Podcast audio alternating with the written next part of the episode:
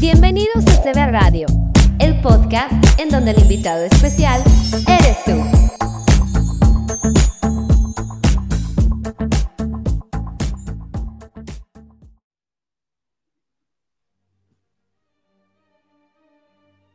Hola, ¿cómo están? Nuevamente acá en otro episodio más de Podcast de Vida Empresarial. Miren chicos, hoy tenemos a una persona realmente muy profesional en lo que hace. Ella es del palo de la música académica o sea, del rubro, ¿no?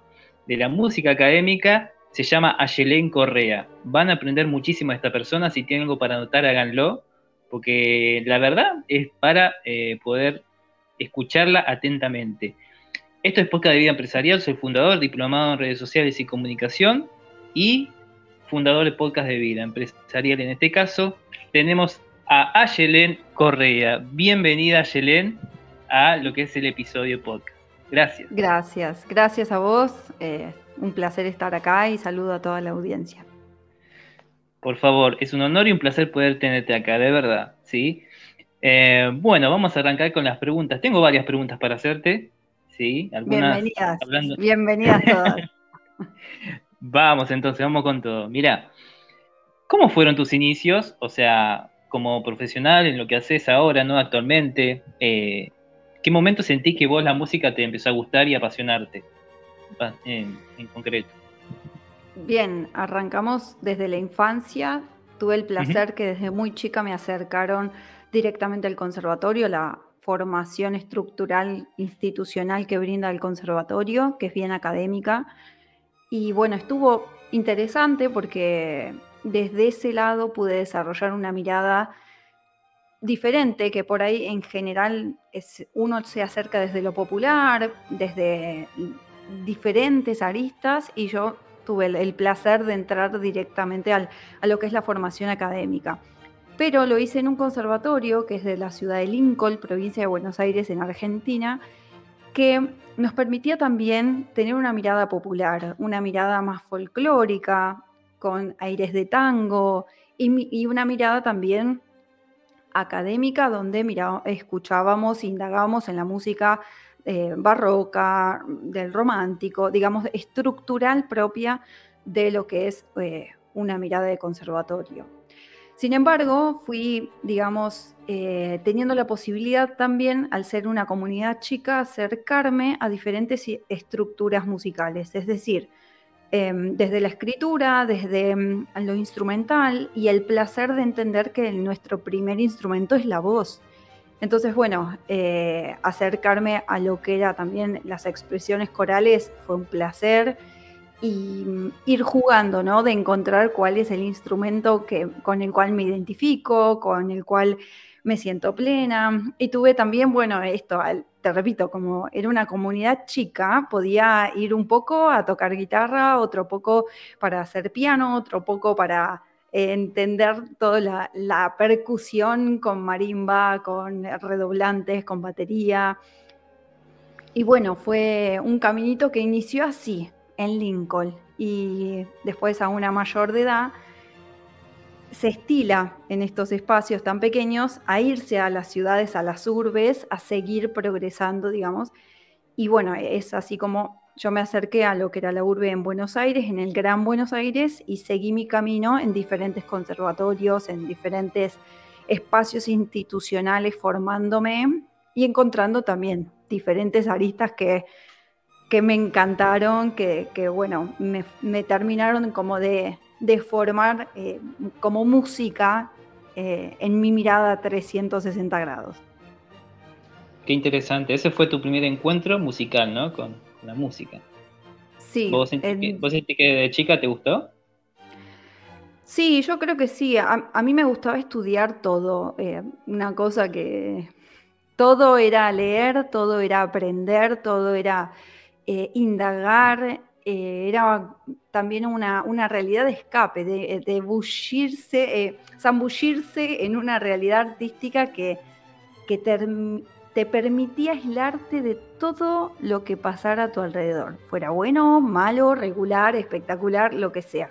Y eso me parece que lo hace ese poder de concentración cuando uno hace lo que quiere, lo que desea, lo que siente, ¿no? y mm. no es forzado. Totalmente.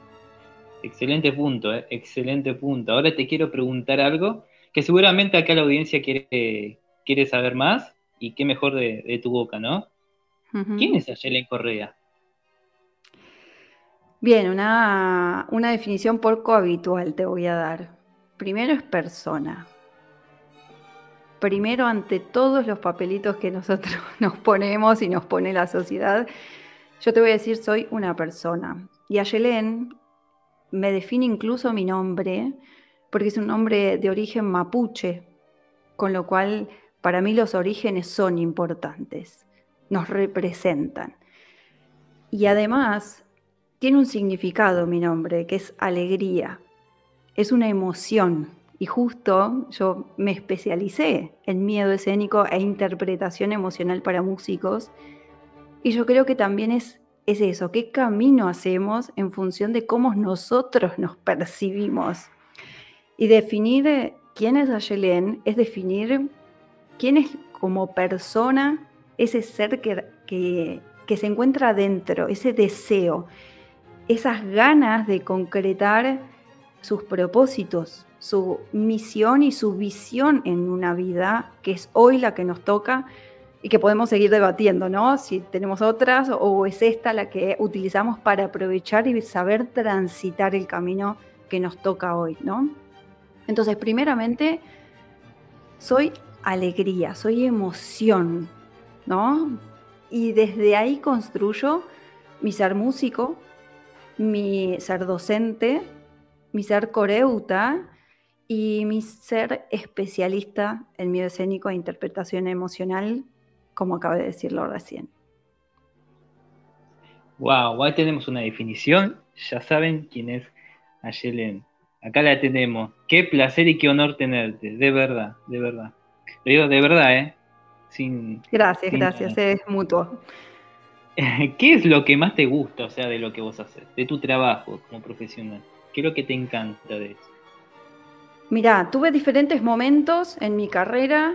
Creo que en este momento es el que se encuentra más alineado con mi, deseo legítimo, ¿no? Porque a veces el, deseo de construir musicalidad y una experiencia sonora era, o lo pensaba, digamos, lo aprendí solo en el escenario o solo tocando o solo cantando.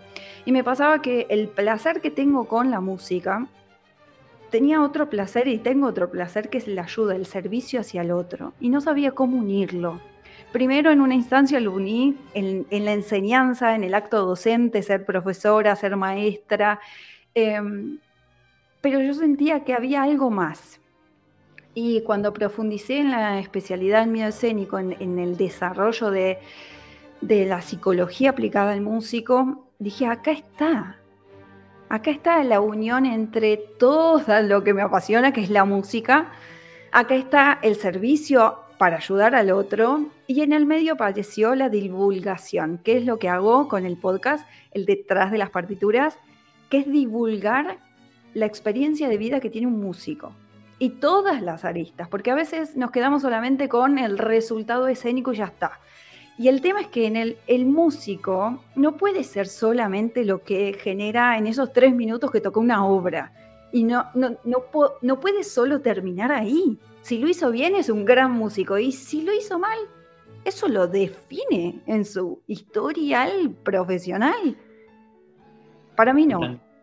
Para mí no. Entonces digo, es construir una profesión alineada al deseo y a las ganas que tenemos hoy, porque aparte vamos mutando, no soy la misma Yelén con 20 años, no soy la misma con 15, con 20, 20 y tantos o hoy con 30.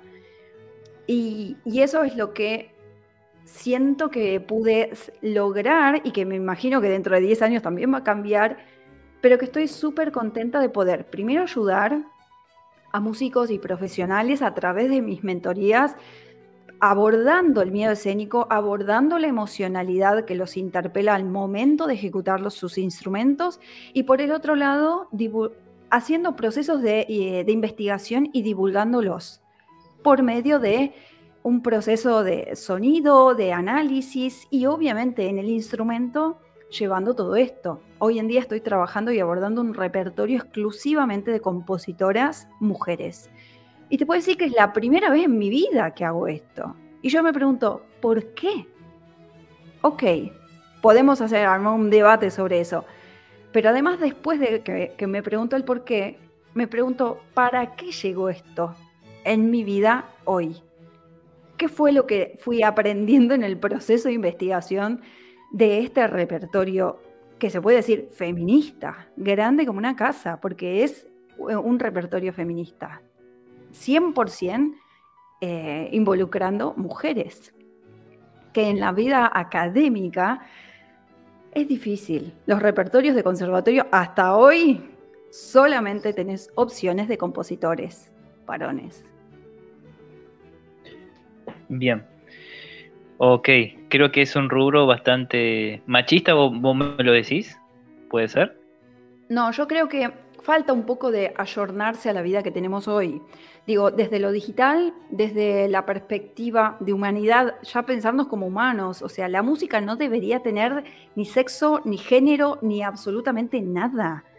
No, no tengo que estar justamente explicando que estoy abordando un repertorio de música de mujeres porque no tenemos referencias de ellas ni siquiera en los programas, ni siquiera en los libros de historia, ni siquiera en la metodología de composición. Por Dios, y estas mujeres lograron un desarrollo compositivo increíble.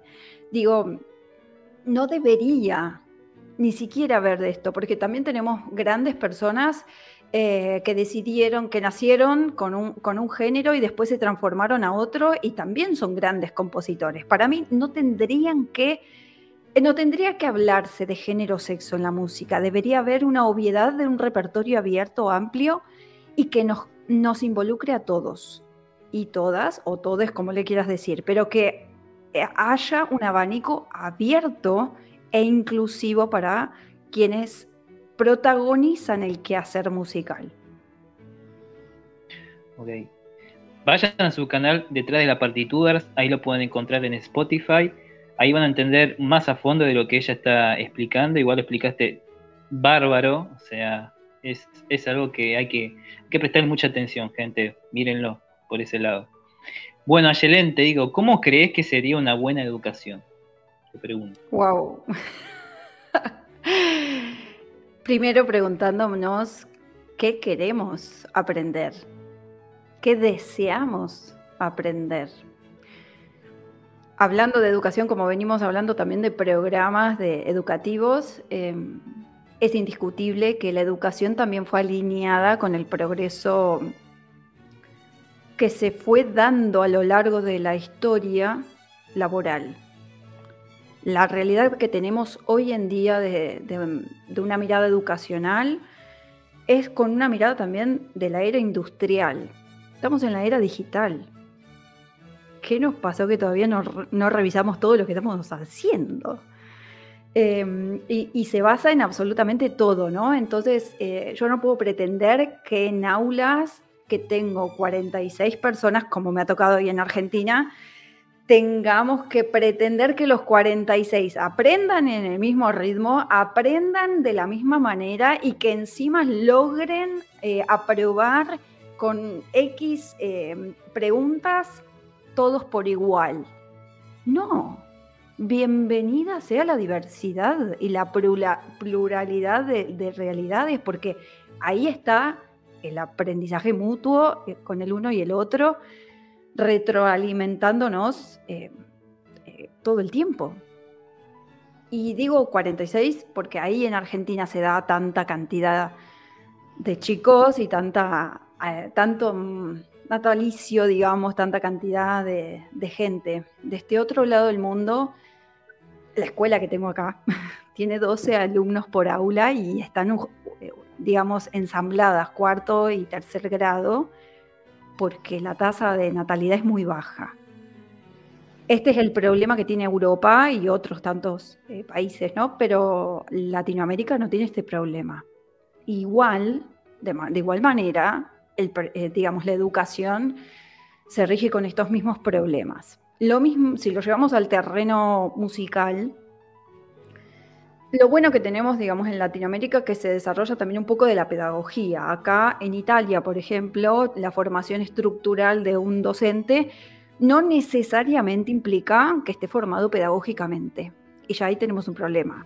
¿Por qué? Porque no puedo usar la misma metodología con diferentes realidades. Personas que tienen autismo, que tienen dislexia o que tienen complicaciones al momento de mantener la atención plena durante un tiempo estimulado, estipulado. Entonces, tengo que seleccionar qué tipo de realidad adaptada tengo que hacer desde la didáctica, desde la pedagogía y desde la metodología que voy a abordar. Parece una obviedad, pero hasta el día de hoy todavía eso hay escuelas que carecen de esta realidad, hay otras que no, que se trabaja muy lindo, muy bueno y los chicos están felices de la vida. Pero pasa que en el conservatorio no tenemos esto así real. El docente da con su librito y su forma y si aprendes, genial, y si no, anda con otro. Y a veces eso es un problema dependiendo del enfoque que, tenga ese docente. Si estimulo al alumno a tocar desde su deseo, desde respetando sus tiempos y abordando la música, entendiéndola como una experiencia sonora eh, y que tengo que tener un mensaje artístico porque soy un artista o me estoy formando para hacerlo, ahí tengo una perspectiva. Pero si del otro lado lo único que nos interesa es qué notas erramos, cómo resolvemos el error, cómo lo disimulo al miedo, cómo demuestro que estoy al nivel que supuestamente digo que tengo que estar, ya empieza a tener como un bagaje complejo y que todo eso además se aprende, porque el docente está acompañando esa enseñanza y sosteniendo que sí tiene que demostrar que tiene ese nivel porque está estudiando con ese docente, por ejemplo hay muchos matices, ¿no? Pero esto que estoy mencionando, todo esto último, es lo que más abunda en las formaciones académicas de conservatorios y de música clásica. Todo lo otro que nombré primero es lo que menos abunda.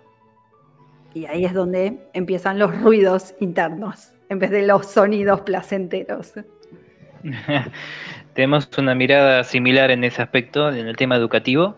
Adhiero completamente con vos.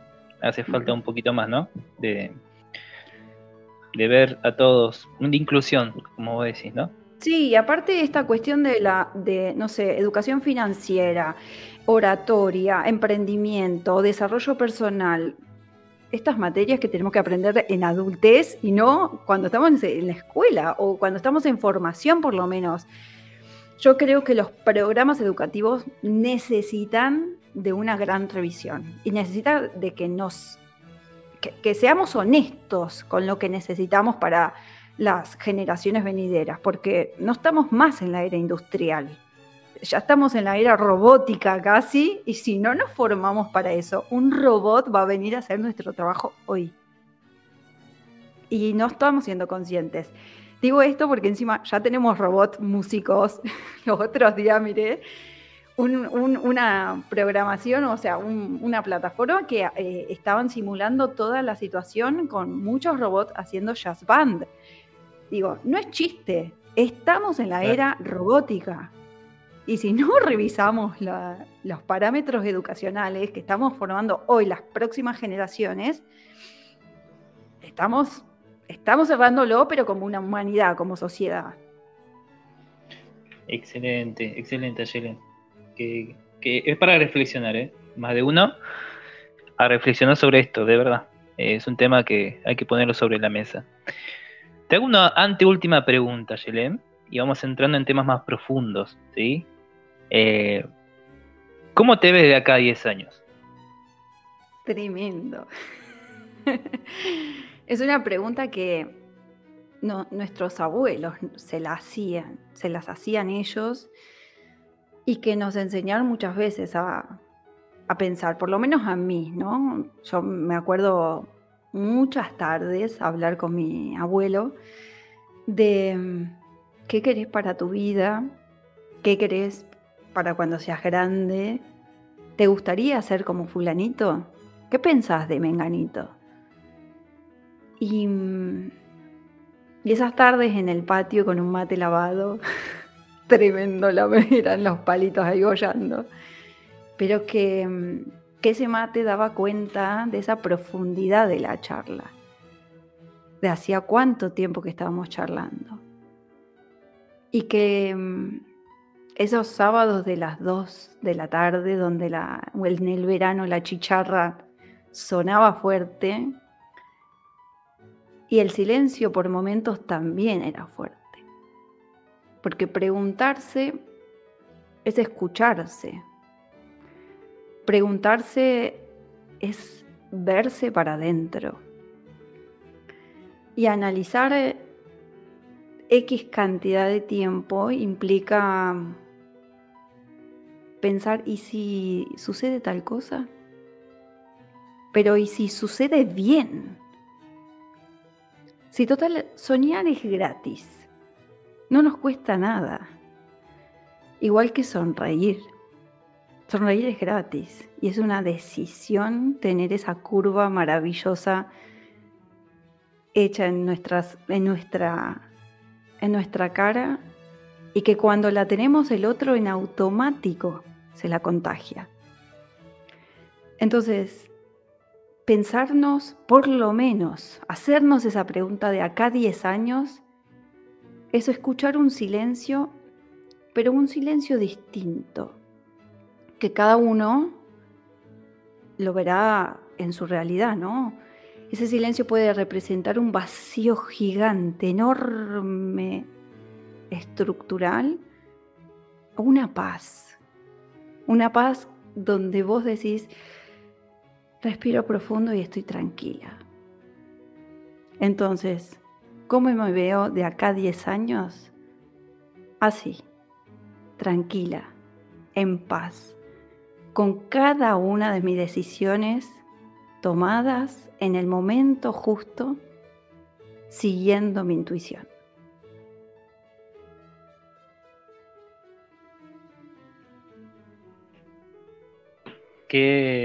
Qué, contundente respuesta y qué mm, tanto para aprender, tanto para, poder sacarle de estas personas, chicos, que son profesionales, saben lo que hacen, que tienen un camino trazado, tienen trabajo duro.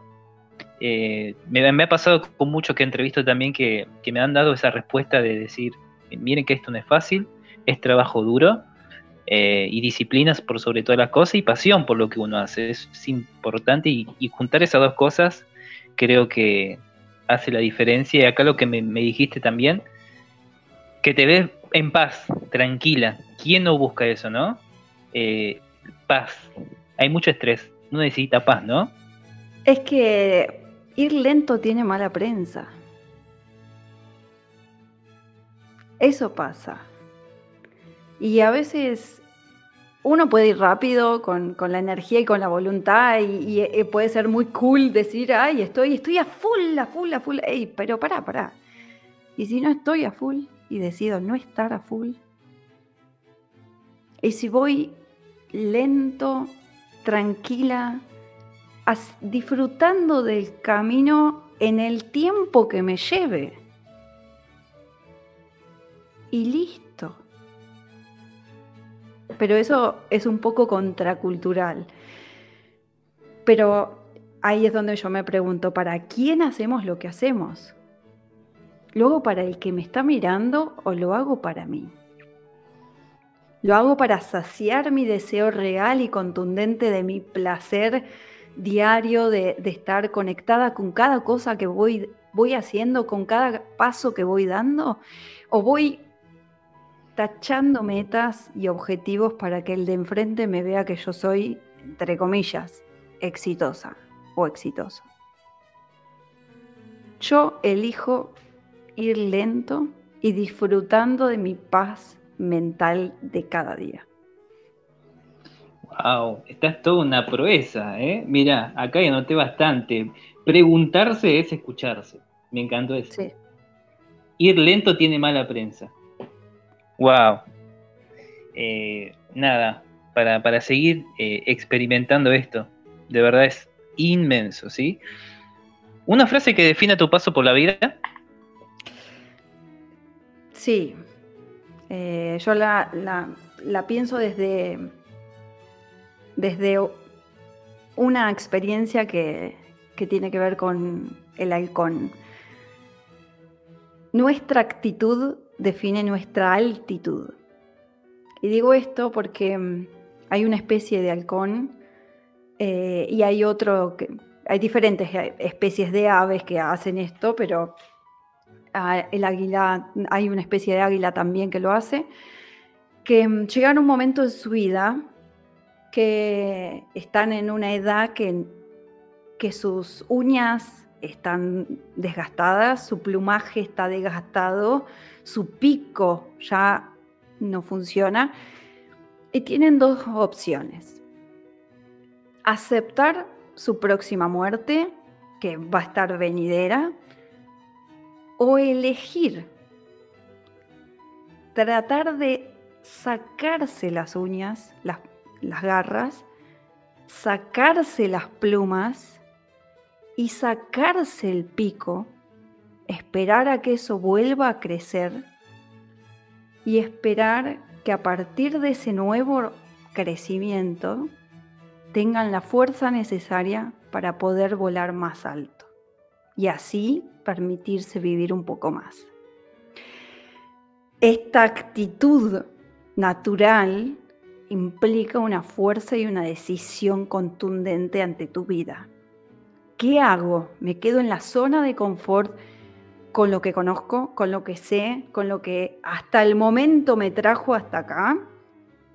¿O decido despojarme de todo y tirarme al vacío para ver si el paso siguiente me termina de hundir o me termina de generar llegar a esa cima que tanto deseaba? Entonces, para mí, nuestra actitud define nuestra altitud. De verdad, gracias por esta entrevista, Yelén, por darnos tu tiempo. Eh, sabemos que más de una persona estará escuchando esto, ya sea músico o no músico también. Creo que le habrá llegado en lo más profundo y lo ha calado, como a mí me pasó en este momento. ¿sí? Eh, tremendo, creo que eso es, esa es la palabra, tremendo lo que nos acabas de, de aportar. Aportas mucho valor, seguí por tus proyectos, que sigan los éxitos. ¿sí? Gracias, gracias y agradecemos a toda la audiencia por estar escuchando. ¿sí? Suscribite, dale me gusta, compartir, si es que así seguimos creciendo, ¿sí? como canal.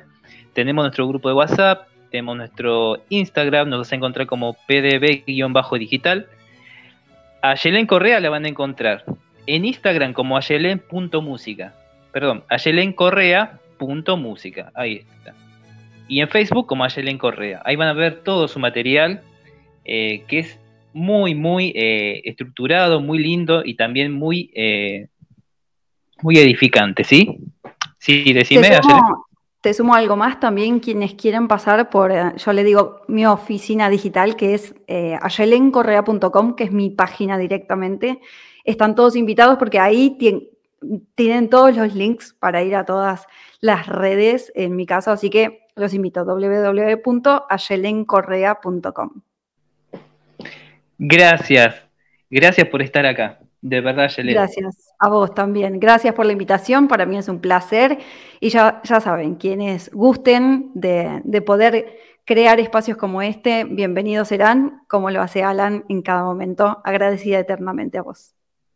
No, por favor, es un gusto y un placer. Contáctense con ella, miren su material, porque eh, es para, para, para escudriñarlo bien, ¿sí? Si cambias tu mente, cambiarás tu destino. Hasta otro nuevo episodio. Hasta luego, chicos.